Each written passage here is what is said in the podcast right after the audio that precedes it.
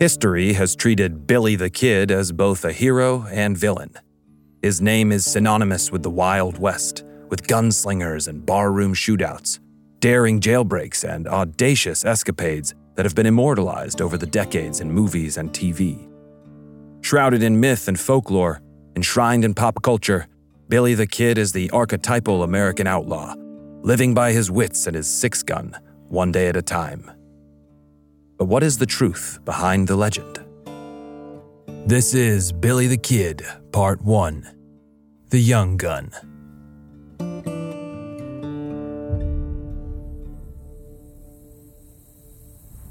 It's August 17th, 1877, Fort Grant, Arizona. The dry summer heat lingers even as the sun slips lower behind the distant hills. Above the buzz of insects, the sound of raucous laughter, jeering, and an out of tune piano rolls across the dusty plains as a slender figure pulls open the door of Atkins Saloon. Silhouetted in the doorway, Kid Antrim is just 17 years old and looks even younger. Five and a half feet tall, fair haired, and with a face as smooth as the senoritas in the bordello across the street, he doesn't tally with the rest of the rowdy saloon's rough hewn customers. Antrim steps inside, scanning the room with his clear blue eyes, then makes his way to the shadows in a far corner. Not wearing the customary boots of the other ranch hands, Antrim's shoes tap the spit and sawdust floor as lightly as a dancer. The pockets of his smart suit pants jangle with his wages. He's here to gamble with the soldiers and cowboys. The handle of the old revolver stuffed into the waistband of those fancy pants says that despite his age, he's not a newcomer to crusty drinking dens like this one. He grins widely, crooked front teeth showing as he sits with a group of men he knows, laughing and sharing a joke, before his face drops. Over on the opposite side of the room, he spots Windy Cahill, the town blacksmith. Cahill forged the shackles that clamped the kid when he was arrested earlier in the year. Since then, the blacksmith has taken to hacking on the kid whenever he can, calling him names and slapping him around in front of the other men. Cahill isn't much taller than the kid, but he's twice as broad, with a temper meaner than a rattler in the brush outside. The kid slides lower in his chair. A couple of rounds deep, Cahill is on his way to the privy out back when he spots the kid and diverts. Insults fly, and he quickly moves on to knocking off Antrim's hat and ruffling his hair. Tonight, the kid isn't in the mood to take it and pushes back. Things crank up a notch, and Kid Antrim winds up on his back on the filthy floor, with Cahill kneeling on him, pinning his arms. A few slaps round Antrim's unprotected face draw his cries. You're hurting me! Let me up! Cahill laughs. I want to hurt you, boy, he says. Unfortunately for Cahill, he's picked the wrong night for it. The bar is stunned into silence. Glasses clink and chairs scrape on the floorboards as men stand to see what will happen next. Cahill looks down and realizes he's let up on Antrim's right arm, which is now held low. He looks further to his side and sees his own six shooter in Antrim's hand, pressed up against his fat belly.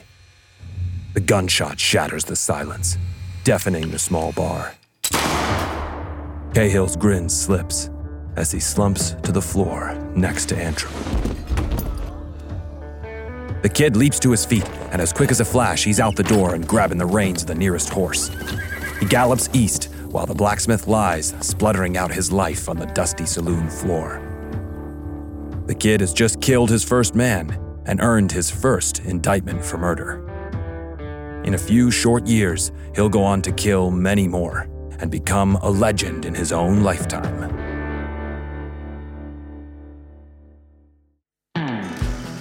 History is full of men and women who live outside the law.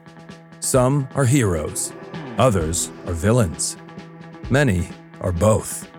Each week, we'll take you on a journey into the life and times of notorious outlaws from Billy the Kid and Ned Kelly to Anne Bonny and Al Capone.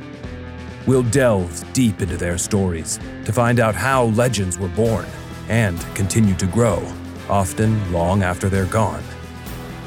I'm Nathan Wiley, and this is Real Outlaws.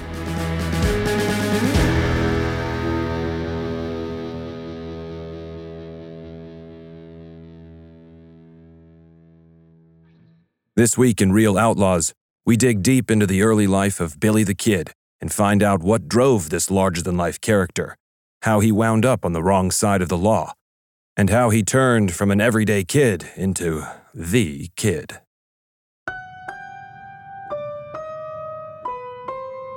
Henry McCarty, the boy who will later go on to become known by a variety of aliases, including the Kid, is born in late 1859 in the Irish slums of New York, the eldest son of Catherine McCarty. Michael Wallis is a journalist and historian and author of Billy the Kid The Endless Ride. She was basically a, a strong, decent woman most likely part of the great throng of famine Irish who came to this country. She ended up living uh, fairly impoverished, as many people did, especially the Irish, in the bowels of New York. And she had two sons a son Joseph, who went by Josie, then a young Henry, Henry McCarty. Henry spends most of his childhood in the city his father dies soon after his brother Joseph's birth, leaving Catherine McCarty to raise the two boys alone. The widow is well liked in the neighborhood, described as a jolly Irish lady full of life and mischief, and that she always welcomed the boys with a smile and a joke. Catherine is, by all accounts, a strong, independent woman. Their qualities she'll pass on to her eldest son. The family up sticks and moves to Indiana, where Catherine meets a laborer by the name of William Antrim. The two are soon courting, and the family with Antrim moves state to state until Catherine gets ill. She became ill when she was diagnosed with what they called back in those days galloping consumption. It was, of course, tuberculosis there were all these uh, ridiculous remedies for treating tuberculosis, but probably the most sound one for that time was to get out into fresh air and open air. And so, like a, a lot of Americans, they were gypsy footed enough to move west. And they lived a short time in Denver. Soon, the family decides to move even further south to New Mexico Territory at that time not yet an incorporated state. That was another really good haven for uh, what they called lungers, L U N G E R S, people who suffered from tuberculosis, and as she did. So they moved to New Mexico, and Santa Fe at that time wasn't the chic southwestern city it, it became eventually. It was a rough and tumble little burg at the end of the Santa Fe Trail, the Merchant Trail. And they lived there very briefly, but long enough for Catherine and her beau to get properly married. The family settles in a cabin in the center of Silver City, New Mexico. It's a mining town that sprang up just a few years previously following the discovery of silver ore in the area. It's no surprise that by the 1870s, Silver City has a violently high crime rate when it's chock full of unscrupulous prospectors, miners, and other shady types looking to make a quick buck. It's not called the Wild West for no reason. And that's where Antrim went to work in the mines, and Catherine set about attempting to corral and raise these two boys. But she was especially close to Henry. Despite the town's rep, young Henry McCarty enjoys life in New Mexico. He's a good kid doesn't get in any trouble. He plays pirates with his friends, or his favorite game, pretend horse races, sprinting up the street. Henry always wins, outpacing or outsmarting his friends. One of these friends remarks that he never swears or acts up. His teacher will later remark that he was a scrawny little fellow with delicate hands of an artistic nature, always willing to help with the chores around the schoolhouse he didn't get much in terms of any kind of proper rearing from his so called stepfather. He didn't have much interest in the boys. So he always went to his mother, and she did a good job of taking care of them, making sure they went to school. And also, she was the one that gave him various gifts, including his gift for the love of music. She loved music. She herself loved to sing and she loved to dance. And sometimes she and her young uh, Henry would go to different ballets, uh, which are dances, and especially in Little Chihuahua in the Hispanic quarters. And this is where our young man, who became eventually the kid, began learning more and more about the Hispanic culture, about everything you know, from the music, the cuisine, the history, and the language. I'm historian Ruth Goodman, host of Noiser's newest podcast, The Curious History of Your Home. I've spent my life investigating the hidden history of everyday objects. The vacuum cleaner in your cupboard, sleek and compact today, but when it was invented, it was literally powered by horses and took four to six people to operate. The minty fresh toothpaste by your sink. Well, if you lived in ancient Greece, you'd be washing your teeth with ground up bones and oyster shells. Double glazed windows? We owe those to a French king's odd fascination with oranges. The Curious History of Your Home explores the extraordinary in the ordinary. Listen to The Curious History of Your Home each Tuesday, wherever you get your podcasts. From award winning podcasters Noiser, The Curious History of Your Home.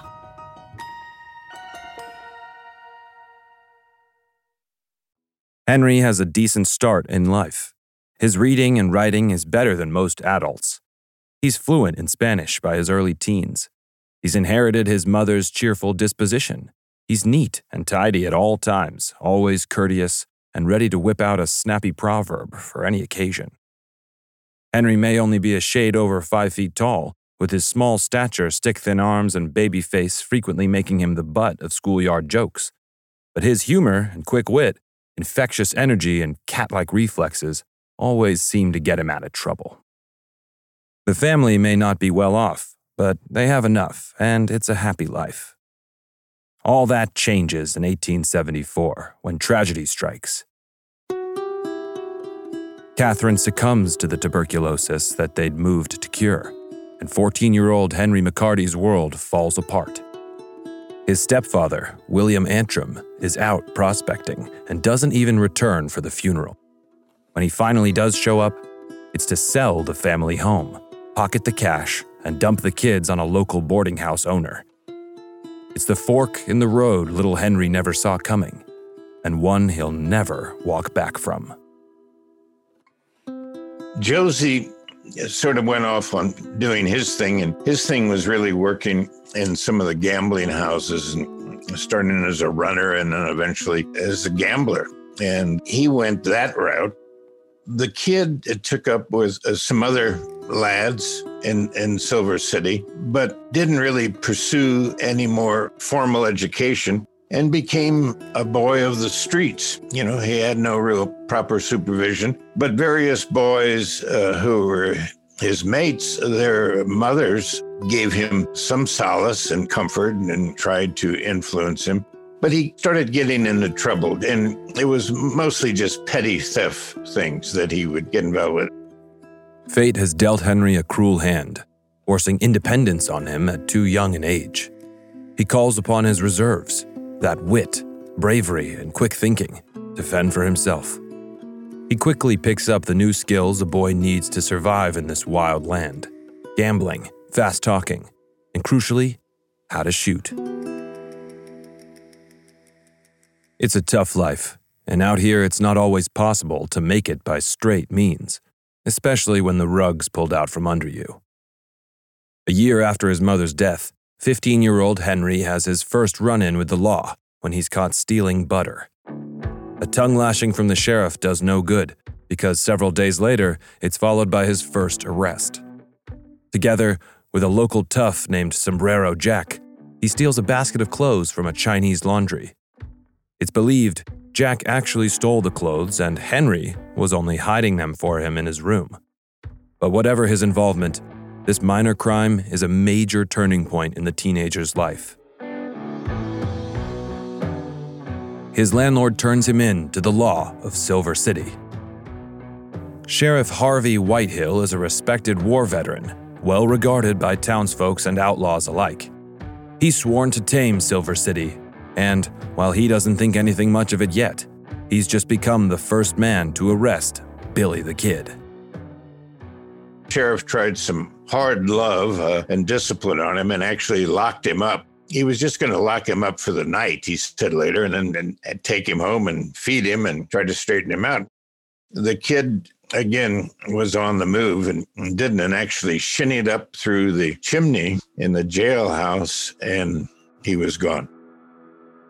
Henry is on the run, an escaped fugitive, or, in the language of the day, gone on the scout. Though he has a long way to go before he becomes a household name. His scout takes him west on a freight wagon to find refuge with his stepfather, winding up in Clifton, Arizona. When he tells William Antrim the reason he's left New Mexico, he's sent packing. Before leaving, he grabs his stepfather's revolver and some clothes, then disappears from his life. Henry heads for San Simon, roaming the dusty cattle trails. He finds work as a ranch hand, sheep herder, and hay gatherer on the farms of the Gila River. Anything to fill his belly and pay for a bed. Soon, He's spending his wages gambling in the saloons of Safford and Pueblo.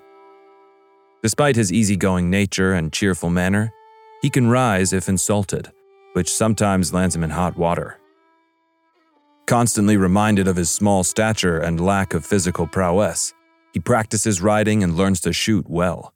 He trains hard, and soon, he's a crackshot marksman and expert gunslinger the only protection available to a 15 year old boy in this tough man's world. He did become quite a good shot with both pistol and rifle, especially pistol. He was ambidextrous, actually. He, he was a very fine horseman. He was a fairly small guy. He wasn't tiny, but he rode quite well. And of course, he spoke Spanish. So he got along very well both in Arizona and New Mexico with the Spanish people and was especially drawn to them. For all appearances, he appears to be a very likable young man. But, and this is not at all to make excuses for him, but he just simply, as we always say, got involved with the, the wrong crowd. And that ultimately proved to be his demise. By August 1876, Henry, now going by the name Henry Antrim, has worked his way round to the army post at Camp Grant. Ranch hand by day, he dances and gambles in the town saloons by night. It's a tough frontier town, violence often exploding in conjunction with the soldiers' pay packets. It's here, gambling among the soldiers and cowboys, that Henry picks up the nickname Kid Antrim. The reality is, he is just a kid. It's still months until his 17th birthday. By late autumn, he loses his job at the ranch. Despite his skills, energy, and determination, he's just not suited to the physically demanding work. He finds employment of a different kind when he falls in with a gang of horse rustlers. A Scottish ex cavalry soldier takes Kid Antrim under his wing and the two begin stealing saddles and horses from the military clientele of a local brothel known as the Hog Ranch. It's not long before angry army officers descend on the local justice of the peace, Miles Wood, to demand that a warrant be issued for the arrest of Henry Antrim, alias the Kid to become a justice of the peace, you, didn't have to have read for the law, have a law degree, have any kind of uh, background in the law or criminology. You could just run and be picked for office. So it was rather hit and miss. And it was Billy's bad luck to end up in that precinct, that area where he was with a justice of the peace who did not necessarily find him a beguiling young man. Kid Antrim is soon tracked down and arrested, but easily escapes into the night. He's already building a reputation as a man difficult to catch, and even more difficult to hold on to. The kid decides to lower his profile. He makes good by the army, showing up at the camp with five horses belonging to the 6th Cavalry. He swears an oath No more horse theft in Fort Grant. The Army is satisfied and drops its complaint against the kid. But Justice Miles Wood is not so easily satisfied. Wood finally catches up with the kid a couple of months later in early 1877 when he spots him and his buddy heading into the Hotel de Luna in Fort Grant for breakfast. The Justice of the Peace quickly removes his jacket and rushes across the street and into the kitchens.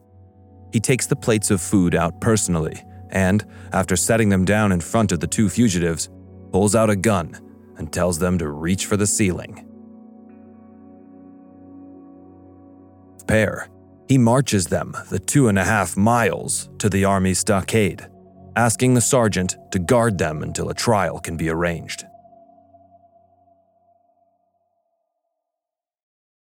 It's March 25th, 1877. Kid Antrim sits on the filthy wooden floor of the Army guardhouse at Camp Grant. He shouts to the guard outside. He's finished his breakfast and needs to visit the privy out back. The guard opens the door and steps back, watching the young thief with bored disinterest. The slender teenager is no threat to a hardened soldier of the U.S. cavalry. The soldier nods at the door, and the kid pushes past, stepping outside, waiting for his eyes to adjust to the warm afternoon sun.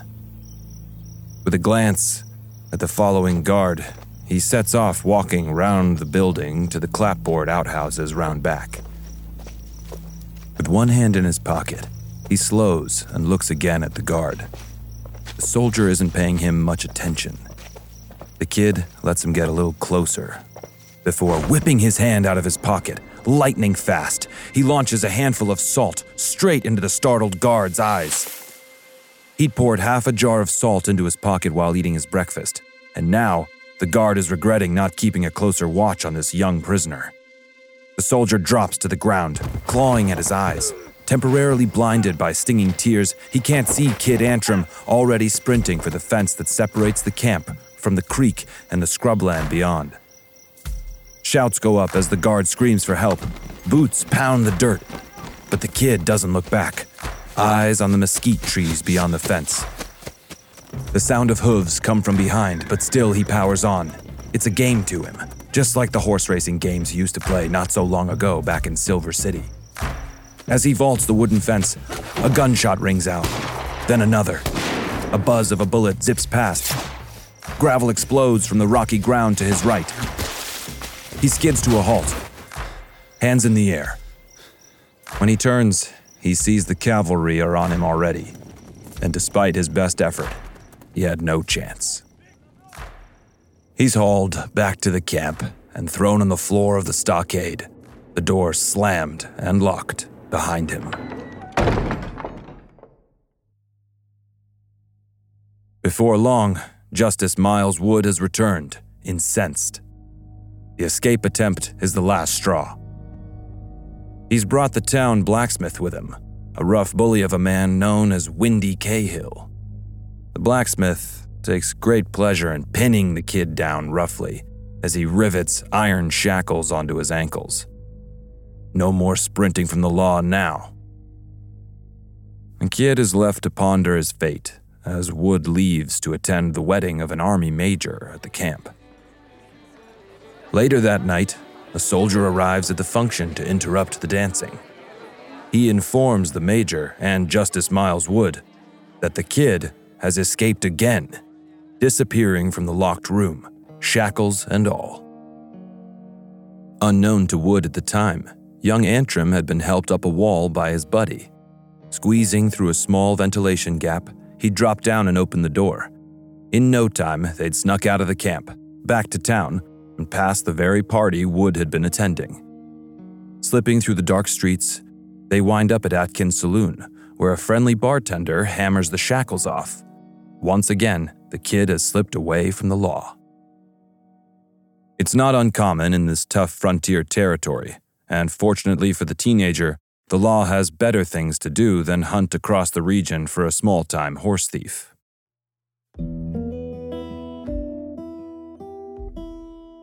By summer 1877, The kid has taken another job at a ranch several miles away. He keeps his head down, works hard, and soon he's saved enough for a fine suit and shoes. Aware of his local reputation as a hero and daredevil escapee, he starts to venture into town again to gamble. It's wearing these fine clothes and shoes with his six shooter stuffed into the waistband of his pants that he heads into Atkins' saloon again on the fateful night of August 17, 1877. There was a particular bully, an old blacksmith named, well, he went by the name of Windy, Windy Cahill and he was the local bully and would box the kid's ears and rough him up and ridicule him and so forth. And ultimately, what happened there is he went a little too far and they ended up in a scuffle and the kid got a hold of Windy's gun and before you know it Windy had been blown away shall we say with the wind he was dead and that totally freaked out young Antrim and he got on a horse and galloped away. The blacksmith is taken by wagon to the army hospital, where he dies the following day. In the kid's absence, Justice Miles Wood convenes an inquest. It could so easily have been chalked up as just another ballroom altercation, particularly in light of the kid's size and testimony that the blacksmith was a bully. But despite the killing not being premeditated, and despite witnesses coming forward to say Kid Antrim had no choice and shot in self defense, the jury rules the killing to be unjustifiable and criminal. No doubt, the kid's previous tangles with both Wood and Cahill come into play in the verdict. Both had been shown up by the kid's antics. Many of the kid's compadres think he was wise to skip town, given the number of soldier and cowboy friends of Cahill's in the area. Now, it's no longer horse theft. Henry McCarty, alias Henry Antrim, alias Kid Antrim, alias The Kid, is wanted for murder, and it's another signpost on the road to the man he'll become.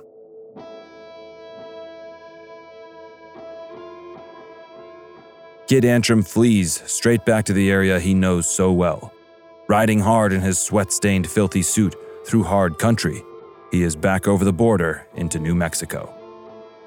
A week later, a traveler shows up back in Fort Grant with the horse the kid stole from outside the saloon that night, explaining that he met a fine young man in New Mexico who gave him the horse to return to its rightful owner.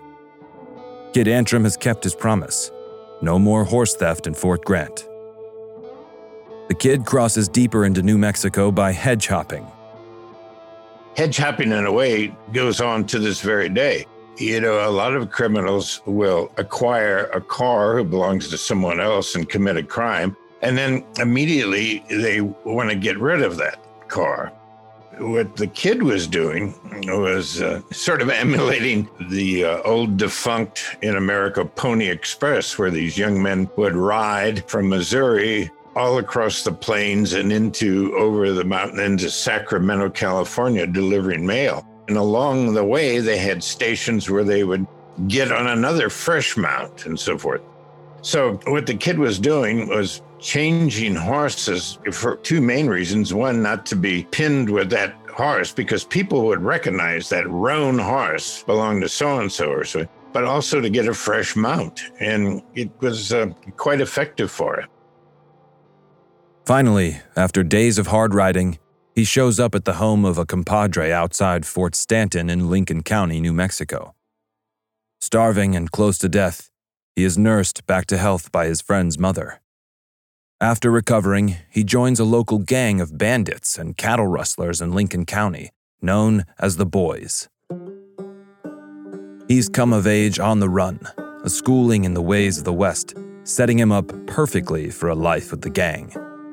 He takes to wearing a sombrero, like his hero back in Silver City, Sombrero Jack, and always takes care over his appearance, wearing good quality clothes. He is known among the gang for his charisma. Gregarious and affable, he's one of the only gang members who can read and write.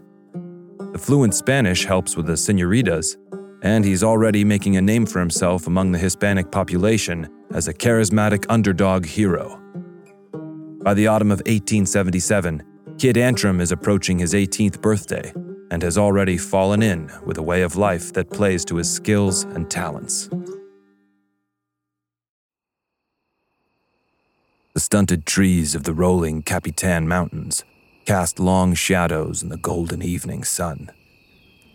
The smell of cooking drifts across the low, scrubby bushes. Beans and bacon spit in a pan hanging over the campfire. A group of men sit around it laughing, swigging moonshine from a glass jar being passed around, trading tall tales. One young man sits back from the others. Kid Antrim seldom drinks, because he knows a quick getaway might be called for at any moment. The 17 year old is at a natural disadvantage to the cowboys and constantly needs his wits about him to survive in this harsh wilderness. Another gang member approaches, dropping his bags next to the fire. He's been into Lincoln to fetch supplies. He tosses a newspaper to the kid, the only one in the group who can read, and asks him to recite the headlines. He's a couple of pages in when a short story catches his eye. Only a couple of paragraphs. It tells the story of an eyewitness in Silver City who claims to have seen local boy turned fugitive Henry McCarty. The kid smiles. He hadn't made an effort to keep a low profile on his trips to the town, though he hasn't gone by that name for a while. His nickname of the kid has stuck for good, but in a further effort to distance himself from the murder in Arizona, now he goes by the name William H. Bonney. The other gang members have taken to shortening this new alias. Now they call him Billy the Kid. As he stands to stretch, Billy the Kid casts a long shadow in the setting sun.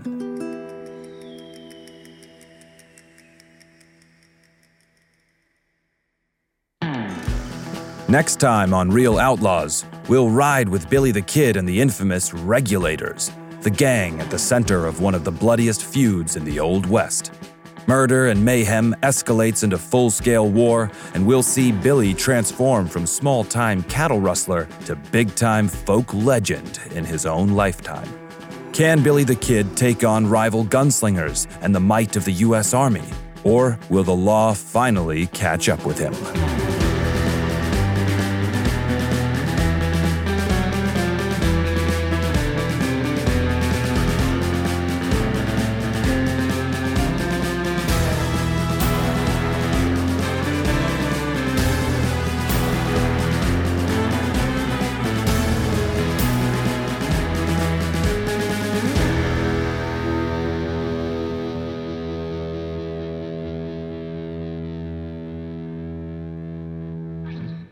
Thanks for listening to the first episode of Real Outlaws.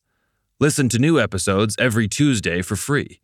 Or if you're a subscriber to Noiser Plus, you'll have access to episodes a week early, including Billy the Kid Part 2 today.